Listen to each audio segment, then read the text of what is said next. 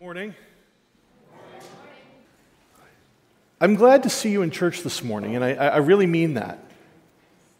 When I said good morning, I, it, was, it was kind of a wish for you to have a good morning, but it was also a statement that it is a good morning because I get to see my brothers and sisters in Christ here in church worshiping Jesus together. With them and me singing praises to God so that we can see what God has said to us and we can remind each other of who God is. Because there is a very big claim here at the tail end of Micah. And this is one of the reasons why I, I, I sometimes love my job and hate my job at the same time, because my job is to open the Word of God and to express to you what it says. But I only get about 30 minutes to explain to you lots and lots of stuff. And so we break it up a bit and we, we try to express the totality of what God is saying in His Word in a really short period of time. And I, the fact is, Micah is one big book. It's a prophecy that you're actually meant to understand and read as one thing. And the reason that that's important is the same reason that it's good to be at church. Because here at the tail end of Micah, after we've seen all of the strange pathologies that humans can get into when we miss one major fact that transcends everything that we are. We get the cure that God has for that all of the social pathologies we have, all of the problems that we have, all of the difficulties we have in living the Christian life, in living a fulfilled life, in living a joy filled, peaceful life. And we get that in a simple thing here. And th- this is the reason we have church. You see, church isn't simply so that you will enjoy yourself at a worship service, though I hope you do. Don't get me wrong. It's not merely so that we can enjoy community together, though we, that is a central facet of it, of what it is. The job of a church service, of church generally, of our reading the Word of God, of understanding this, is that we understand the one thing that I would actually argue is the, the point of the totality of the Bible God, this God, the God we see in Scripture, is glorious. And I say that with so many of you looking back at me with slightly blank stares because glory has kind of lost its meaning. We don't quite understand what it means. And I'm only going to be, have time to deal with two facets of what God being glorious means. And it's the title of the sermon God is good and God reigns. You see, in our, the reason the church exists and all of these things exist is so that we would be developing and maintaining a divine discontent about the world we live in, about our lives, about everything, and, and not a discontent that the world has, because the world is very discontented. Let me tell you, I read Twitter. but a divine discontent. A recognition that there is something far greater, far more glorious, far more transcendent than what we recognize normally. And we need to have the kind of discontent that drives us to seek God in our lives and to seek Him in the things that we do, to open the Word of God, not merely to just simply finish this, this morning's two chapters of Isaiah, but so that we can look through the two chapters of Isaiah and see the God who is good and who reigns. That's why we're here. And I, I think one of the problems that we have generally is that we tend to forget that. We forget the glory and the majesty of God. Eh, And I sometimes wonder at church, honestly, this morning's worship was great because it pointed us in the right direction. It started with Paul starting us off with pointing towards Jesus. I actually turned back to Shane as Paul was teaching at the morning and said, Paul, please don't use all my points in the opening, please. But it's important to realize that we so easily forget the glory of God. I was reading earlier this week from a guy who wrote in the 17th century, a guy named Stephen Charnock. It's a really good book called The Existence and Attributes of God, and this is from Discourse 11. He says, Whatsoever a human tongue can speak, or an angelical understanding think of the excellency of his nature and the greatness of his works, falls short of the vastness of the divine perfection. A, creature's praises of God are as much below the transcendent eminency of God as the meanness of a creature's being is below the internal fullness of the Creator.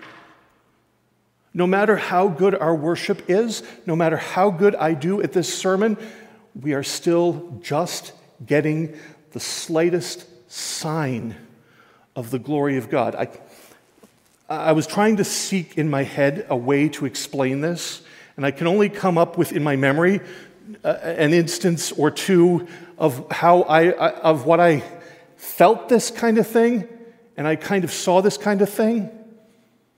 I remember back in 1998, summer, July, in fact, I was in North Africa. We had driven into the desert for a little while to go to a oasis called Jerma, and I was sitting, lying on the sand, which was not a good idea. There were scorpions around. But I was lying on, on, the, on the sand and looking up into the sky. And for the merest second, I grasped the sheer vastness and glory of who God is. And that's why I remember the day. I can actually remember the feeling somewhat.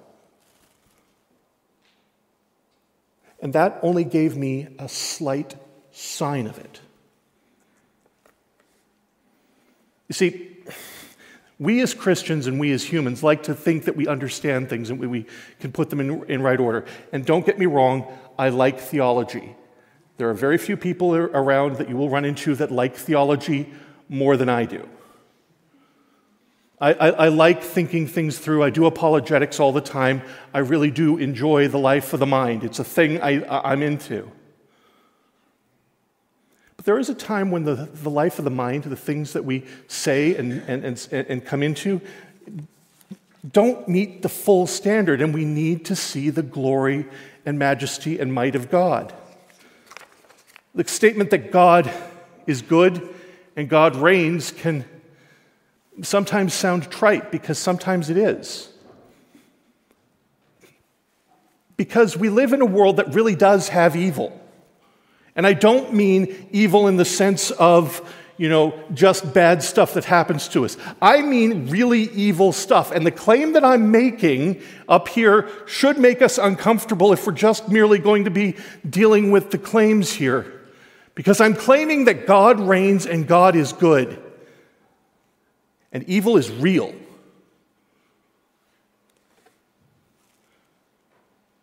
There are people today, right now as we talk, doing horrible things to other people. There is a lot of human evil going on in the world. I'm not going to I'm not going to go deep into it. Just watch the news. Worse than that, there's human evil. There, there's natural evils too. There are natural disasters that happen. Some of us are actually dealing with real evil problems right now, and, I, and yes, I am still claiming that God is good and God reigns. And so he reigns over those things too. Have you had to watch so, uh, someone you love die of dementia? I know a lot of you have.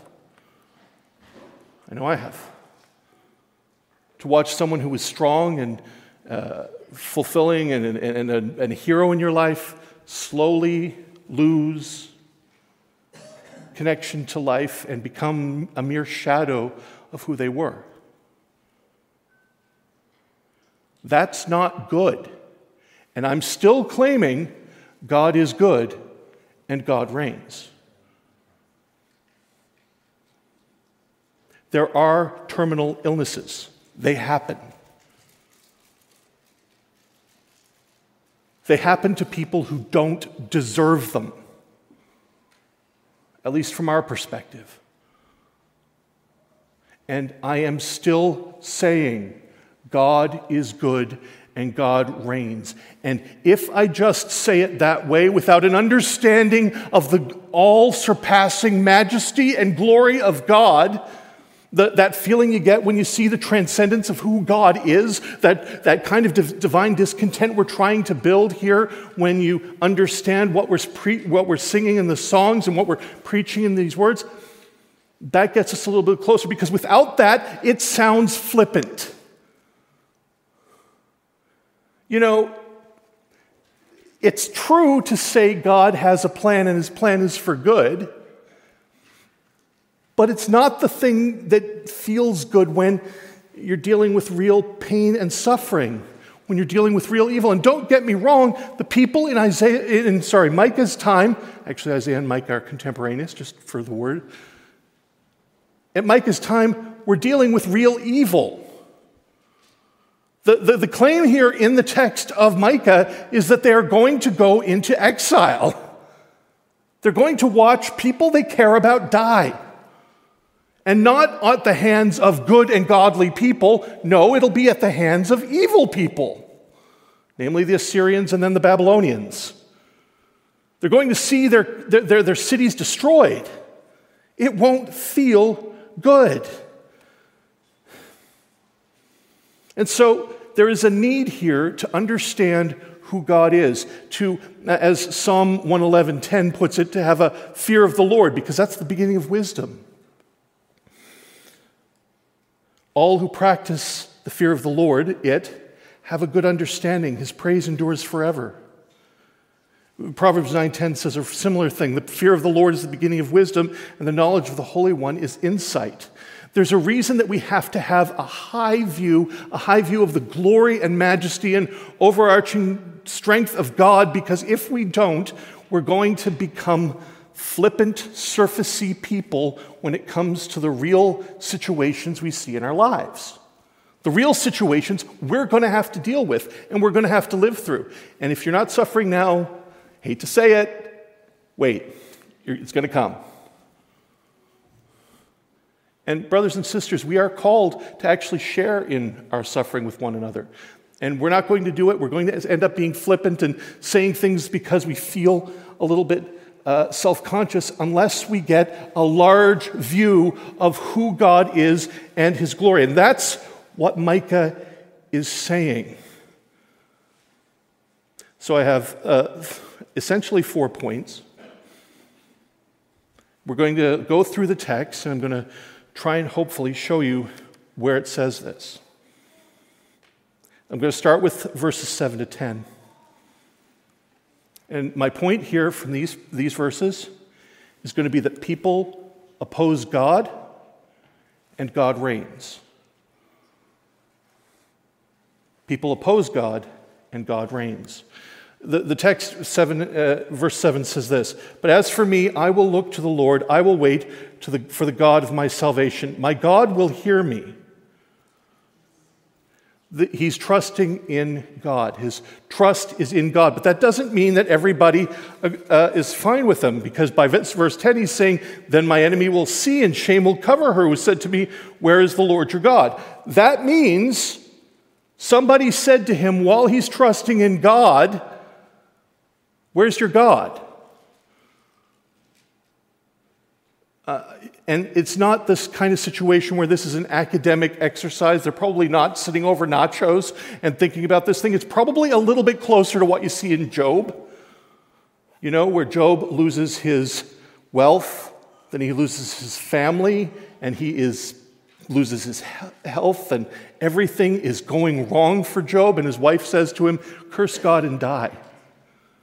And I don't think that Job's wife is just being a terrible person. I think she probably actually loves him. But the, the, the, the suffering is just too much for him. She hates seeing him in that position. This is probably the, closer to the situation that happens in people who don't know God and don't know the glory of God and don't see God as glorious overall. They think like this. I, I mean, when we don't see the glory of God, we think this way. Have you ever had that feeling? You know, where is God when? And fill in whatever thing you're going through, whether it's a minor problem or a major problem. And I'm not going to talk about that because the problem that you're having, the difficulty you're having is big to you, so I can't really grade it. But the response is almost always the same. You can be trusting in God, and people will still oppose God, often with good intentions. Yet, verses 8 and 9 Rejoice not over me, O my enemy, when I fall. I shall rise. When I sit in darkness, the Lord will be a light to me.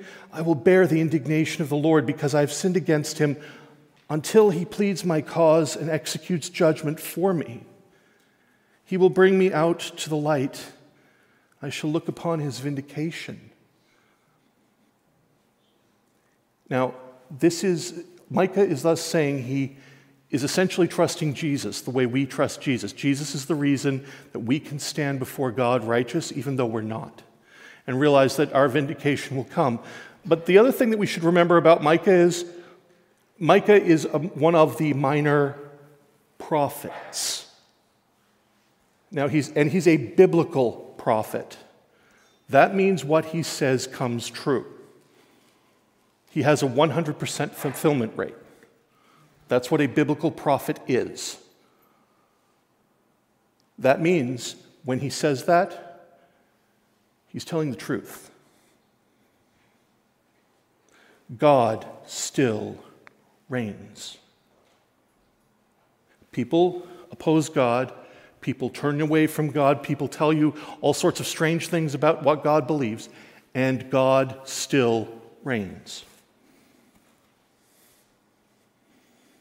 Second point verses 11 to 16 evil causes desolation and God reigns. This is verse 13. But the earth will be desolate because of, the, of its inhabitants for the fruit of their deeds. I'm, I'm taking this a little bit out of order because I, uh, you, you do actually need to grasp the context here. Evil has results, it just does. There is no such thing as a world where evil doesn't have recompense. This is, by the way, why you should wage war against any form of sin in your life at all, because sin always has results. And unfortunately, the results are very destructive. And it's hard to say it this way because uh, I don't want to be slagging people for, for things, but when you go out into the world and you see people being inhumane to other people, it's usually because there's sin somewhere in the, in the relationship. And, it, and the worst part is, oftentimes, innocent people get to suffer for the sins of others. Have you noticed that? I mean, I don't think the people who face war in the world intended for other countries to invade them. I don't think they did anything to, to warrant it, and yet it happens. When people take advantage of innocent seniors and steal all their money because they happen to be nice, they didn't do anything wrong, they did something right, and yet they get to suffer for it.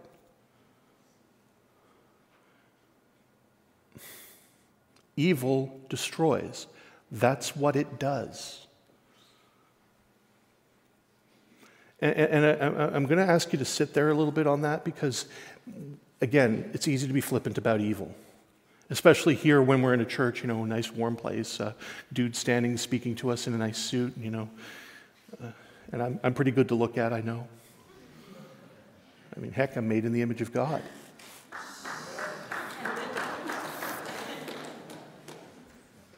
And so are all of you. But evil is real. And yet, God still reigns. In the face of this desolation, this is what Micah is promising the people of Israel a day for the building of your walls, verse 11.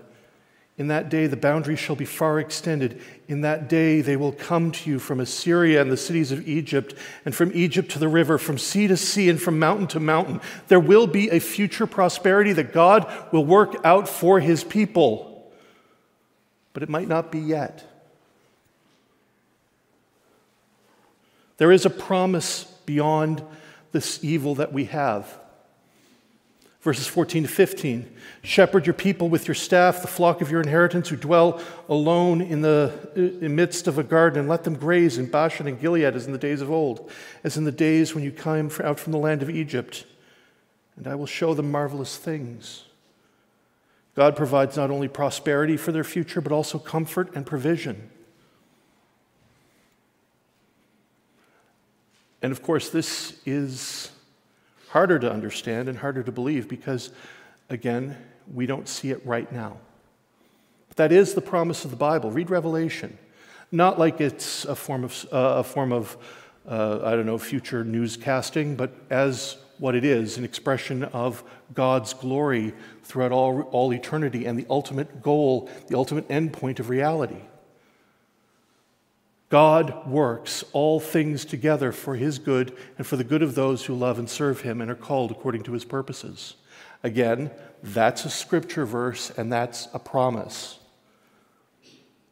So, in the midst of all of the evil we face, all of the desolation we face, and it's real evil, it's real problems, God yet says, I will work this for good. This morning in Sunday school, we were talking about uh, the, the, the time of Joseph in, uh, in Egypt, and the guy who, uh, the video we were watching, uh, expressed and explained how Joseph, every time he did nicer things, he ended up deeper in problems.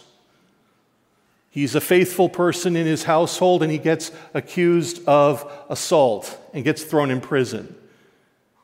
He's in prison and he does the right thing. He tells the two people what the prom- promises are, and instead of getting accepted, he gets to spend two more years in prison. I mean, he is a little arrogant when he's talking to his brothers, but he's uh, usually a nice enough guy, and he ends up getting beaten up and sold into slavery. Joseph does the right thing, and he has all sorts of evil happening to him, and yet, at the end of his life, He's able to say, What you intended for evil, God intended for good and for the saving of many people. Make no mistake, brothers and sisters. While evil exists and it's powerful and it does all sorts of things in our lives, while the evil may be even leaving in us, God is still powerful and he still reigns over it. But more than that, worldly power fails and God reigns. This is verses 14 to 17. Verses 16 17 says this The nations shall see, this is see the glory of God, and be ashamed of all their might. They shall lay their hands on their mouths, and their ears shall be deaf. They shall lick the dust like a serpent like the crawling things of the earth, they shall come trembling out of their strongholds. They shall turn in dread to the Lord our God, and they shall be in fear of you. Now, we as people who are in God think that that's a pretty nice thing to hear about. You know, our enemies are going to have problems. Are, th- these people are probably not going to be happy because all that they have trusted in will come to nothing. And this is going to be another problem that we face in the world that we're in. It's so easy to trust in other things. It is easy to trust in military power, in riches, in wealth, in uh, the number of friends we have, in the, uh, I don't know, the ability of the friends we have. It's so easy to trust in those things, and none of them have value independent of God. Because ultimately, all things work together for God's glory and our good, not for our own glory and good. You see, worldly power fails. And insofar as we invest in worldly power, insofar as we invest in these things as our ultimate value and our ultimate good, it's going to fail. Brothers and sisters, I'm not saying that you, need, you don't need to actually be righteous with the things that you've got. You do need to be wise with the things you've been given. You are, need to be faithful with stuff. I am not the guy who's going to tell you to not actually invest for your retirement. That's not, a, that's not what I'm saying. But I'm saying don't trust in it. Because to be blunt about it, the money might go away and you might not live long enough to use it.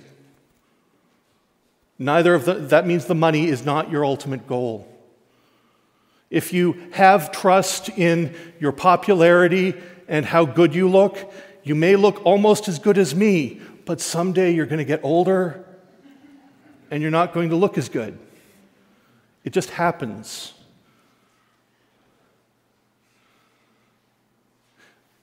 You may be trusting right now in the way that pe- your intelligence and the way people listen to you and trust you. And you know what? Someday you may find yourself unable to put two thoughts together. It can happen.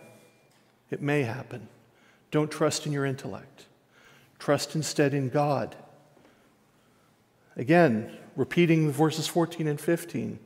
Shepherd your people with your staff, the flock of your inheritance who dwell alone in a forest in the midst of a garden and let them graze in Bashan and Gilead as in days of old, as in the days when you came out of the land of Egypt. And I will show them marvelous things. God will show himself in our lives. Ultimately, our value has to be Him, because ultimately, He is the only one who can fulfill all of this. He is the only one who is good. He is the only one who can redeem us. Get to that in a minute. Because I've told you, just to repeat, and sorry, just go back through the list here. People oppose God, and God reigns. Evil causes desolation, and God reigns. Worldly power fails, and God reigns. And the fourth point the title of this sermon God is good and God reigns. And I don't mean that in some kind of abstraction, some kind of mere intellectual statement. I mean God is good and God reigns. Verses 18 to 20. Who is like you? Now, we like to pass over this as just as kind of a hyperbole. This is a linguistic thing that he's saying. He's actually asking, who is like God? And it's a rhetorical question because there is no one like God. What comes after this is a statement about, some, about a God who is greater than anything you can imagine. Pardoning, and why? Because he pardons iniquity and passes over transgression for the remnant of his inheritance. And he does that justly because of Jesus Christ, who both takes the sin that we have done and gives us the grace and the mercy and the goodness of Him, what theologians will call the great exchange. He does not retain his anger forever because he delights in steadfast love and in his steadfast love. Not merely ours. This isn't based on our ability to follow through on his on his thing. He is good. He is steadfast love. He will again have compassion on us. He will tread our iniquities underfoot. You will, and then it switches. Micah then starts talking to God in worship. You will cast all our sins into the depths of the sea. You will show faithfulness to Jacob and steadfast love to Abraham, as you have sworn to our fathers from the days of old.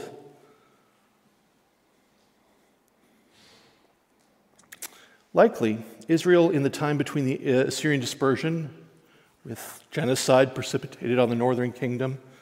And the face in the ba- Babylonian exile had trouble remembering this. Uh, we, in probably lesser fields, feel the same way. There are so many things that can possibly go on in our lives, and yet, this is the promise God gives us.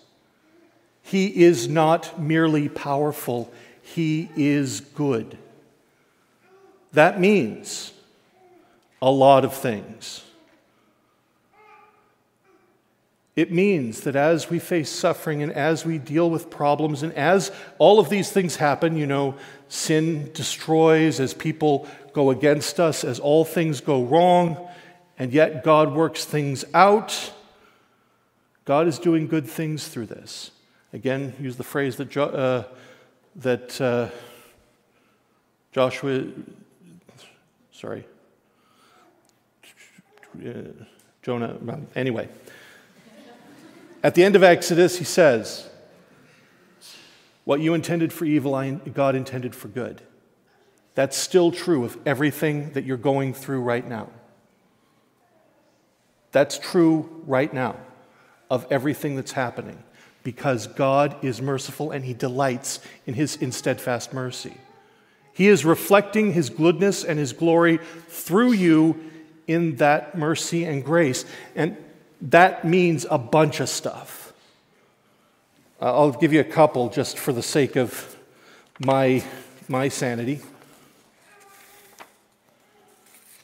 It means that we obey God because God is good and He reigns. Uh, we don't, tr- we don't obey God because, I don't know, we have a, tr- a checklist that we want to pretend that we're better than other people. It's because God is good and He reigns, and so why wouldn't you trust Him? We obey God because God is good and God reigns. We turn from sin because God is good and God reigns. Right now, uh, we could be trusting in our own sinfulness. We could have all sorts of things going on in our lives. And I don't know what's going on in your life that you, you, you realize is a sin and that you need to be repenting of. Uh, if you're like me, you've got a couple of things in your head right now. We turn and repent of our sin because God is good and God reigns. He will eventually overcome it, and He does desire to help you do it. We have peace in the place that we are, even as we repent of sin, because God is good and God reigns. And just a slight aside here. Um, I did joke a little bit about, you know, how attractive I am. Uh, just to let you know, I am actually one of the most uh, unconfident people about my looks that you could possibly imagine.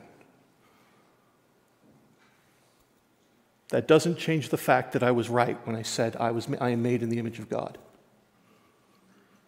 And I apologize to those of you who may think that God made a mistake with you, that you are somehow not good enough. With all due respect to your intelligence and your ability, you're wrong. And it doesn't matter if you see that you're beautiful, you are. It doesn't matter if other people see that you're beautiful, you are. Statement. And I, that's not me, that's God. Because you're made in His image. Those stupid things you see on Facebook and Twitter that tell you all sorts of things that you need to be like, where people have airbrushed air, the, the bejeebers out of themselves so that you don't even see something that's even vaguely human on the screen. Sorry, personal, personal problem. That's less beautiful than you are. Because that's a fake image of an image of God, and you are an image of God. Nobody has the right to disparage the image of God, not even you. Sorry, side, side point there. But, brothers and sisters, God has not made a mistake with you. He has not actually misunderstood things. And to be honest, it's not a mistake that you're here this morning. Some people will actually say the thing that God couldn't possibly save me. That, there are few things more arrogant than that statement. Because God is far more powerful than all of the problems that you have. Your sin and your evil have an end right there on the cross of Christ, if only you have faith in Him. Because, and this is the ultimate point, the point that we need to remember God is good and God reigns. Over everything in your life, over the problems that you're facing, over the difficulties that we're facing here today, over the pro- problems you will face in the rest of your life, God still reigns and He's still good and He is doing good in your life right now even in the midst of your struggles. I don't know what that, that good is. I'm not that smart. But He does. And now, as we turn to communion, you see, the ultimate thing that we have to remember is that we need to look to God. I remember hearing that, the, that we have this. Uh, revival going on in Asbury. You've probably heard about it. The revival in Asbury will tell you and that God is working in the world, and that's a good message. But so often we misunderstand that and imagine that the point that we need to make is that we need to be praying for revival. We don't need to be praying for revival, brothers and sisters. We need to be praying to see God again, to see God more clearly in our lives. And one of the ways that we understand God and God has given us to remind us who He is and what He does for us, that we might be revived by seeing God again in our lives, is He gives images of the blessing we have in Jesus Christ. Namely, well, communion. You see, communion is given for a purpose. In 1 Corinthians chapter 10, it says this at verse 16 The cup of blessing that we bless, is it not a participation in the blood of Christ? The bread we break, is it not a participation in the body of Christ? So today, as we turn to communion, as we do the thing of taking the bread and the wine, and if you are a believer today, if you are trusting in Jesus Christ, this meal is for you. The blood is the blood shed for you, the bread is the body broken for you. And it's a reminder of who God is and that He is both good and that He reigns.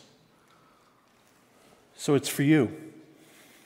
And it's a participation in God because we can see then God more clearly. We understand His goodness and His mercy and his steadfast love through the bread and the wine.